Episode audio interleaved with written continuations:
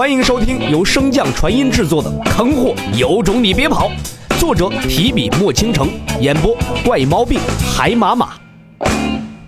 第八十四章，公明的安排。Long long ago，有一个非常著名的河，叫黄河。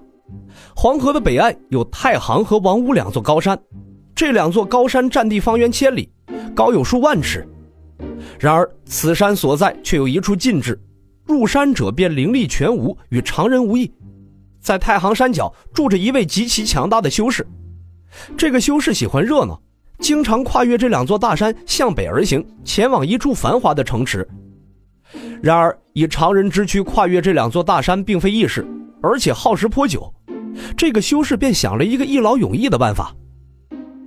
说到这里，洛尘话音一顿，看向认真听着故事的公明，问道：“圣子可知是何种办法？”公明冷哼一声，并不回答。洛尘也不追问，淡笑道：“这修士啊，并没有搬家，而是想要将这两座大山搬开。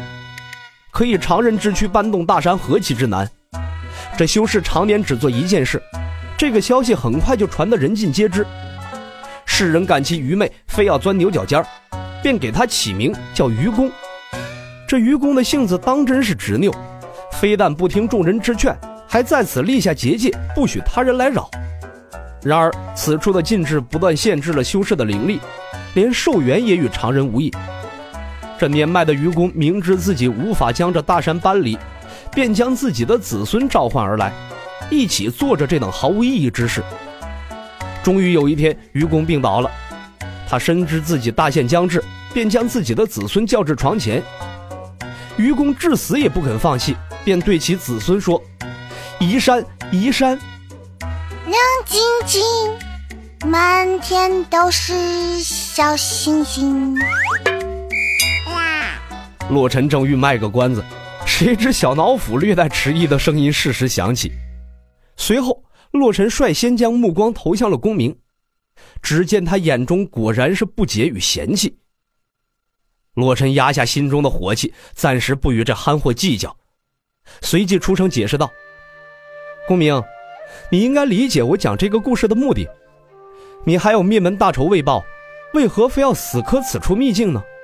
待你修炼有成，借助空间灵根，一手颠覆神功，又有何难？”公明苦笑了一声。那老贼又怎会给我成长的机会？只待我成就神将，怕是就要彻底沦为他的养分了。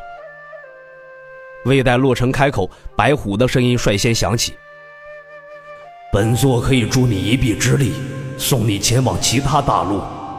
待日后成就王境，你自可以通过空间灵根找回。当然，本座也有些条件。”公明朝着虚空跪拜，声音激动道。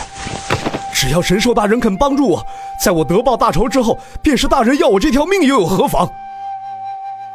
你的命本座不需要，但是这番话你还需要谨记。到时候你的境界若是足够参战，本座自会联系你。话音刚落，洛尘与公明所在的前方便有一处门户展现开来，由此入内便可以瞒过天道，前往其他大陆。你也并非是池中之物，希望能有一番作为吧。公明连磕三个响头，谢道：“大人今日之恩，公明谨记在心，必定不负大人所望。”言罢，公明起身朝着洛尘行了一礼，便径直走向那门中。洛尘手指微动，将他身上所下的封印尽数解除。希望日后再见，洛兄还能冠绝同辈。到时候再与洛兄一决高下，只怕到时候你会败得比今日更惨。哈哈哈！各位，后会有期。随着门户的消失，公明的身影也彻底消散。洛尘摇头一笑：“今日倒是占了个痛快啊！不过，无敌是多么多么寂寞。”唉。洛尘心中如此想着，正欲和小脑斧夸赞一番，却注意到小脑斧似乎是光着屁股。哎，你的裙子呢？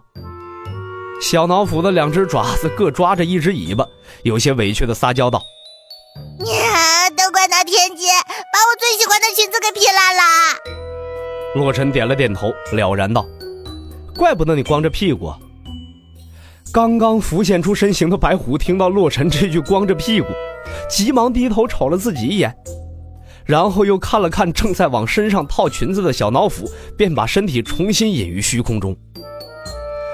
本座活了几万年都没有听过这种歪门邪论，简直是胡说八道。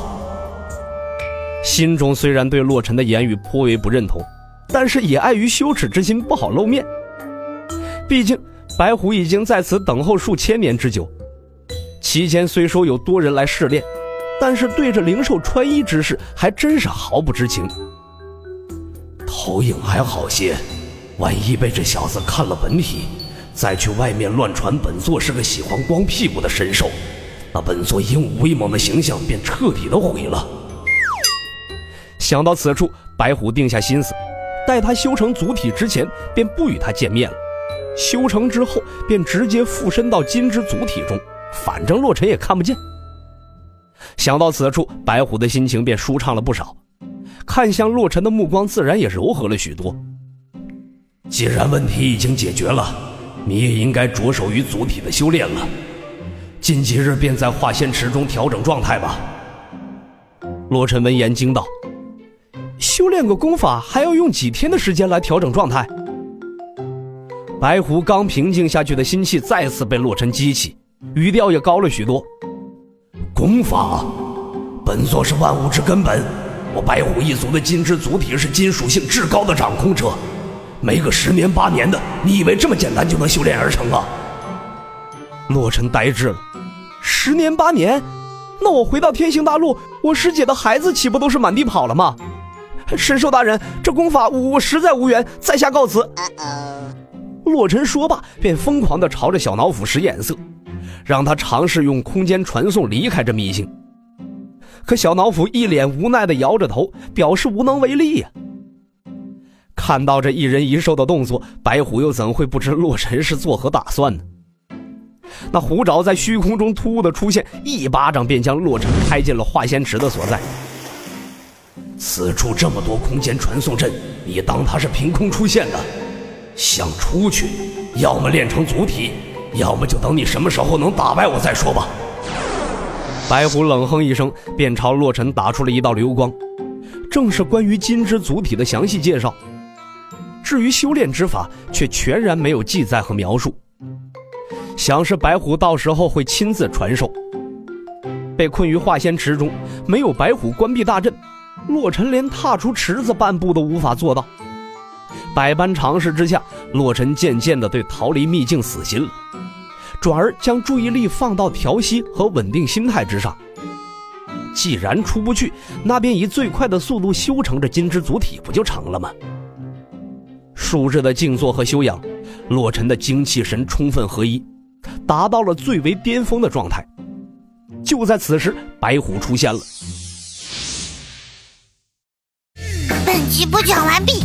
感谢您的收听，如果喜欢可以点击订阅哦，关注本账号还有更多好听的内容，还不快动动你的手指头！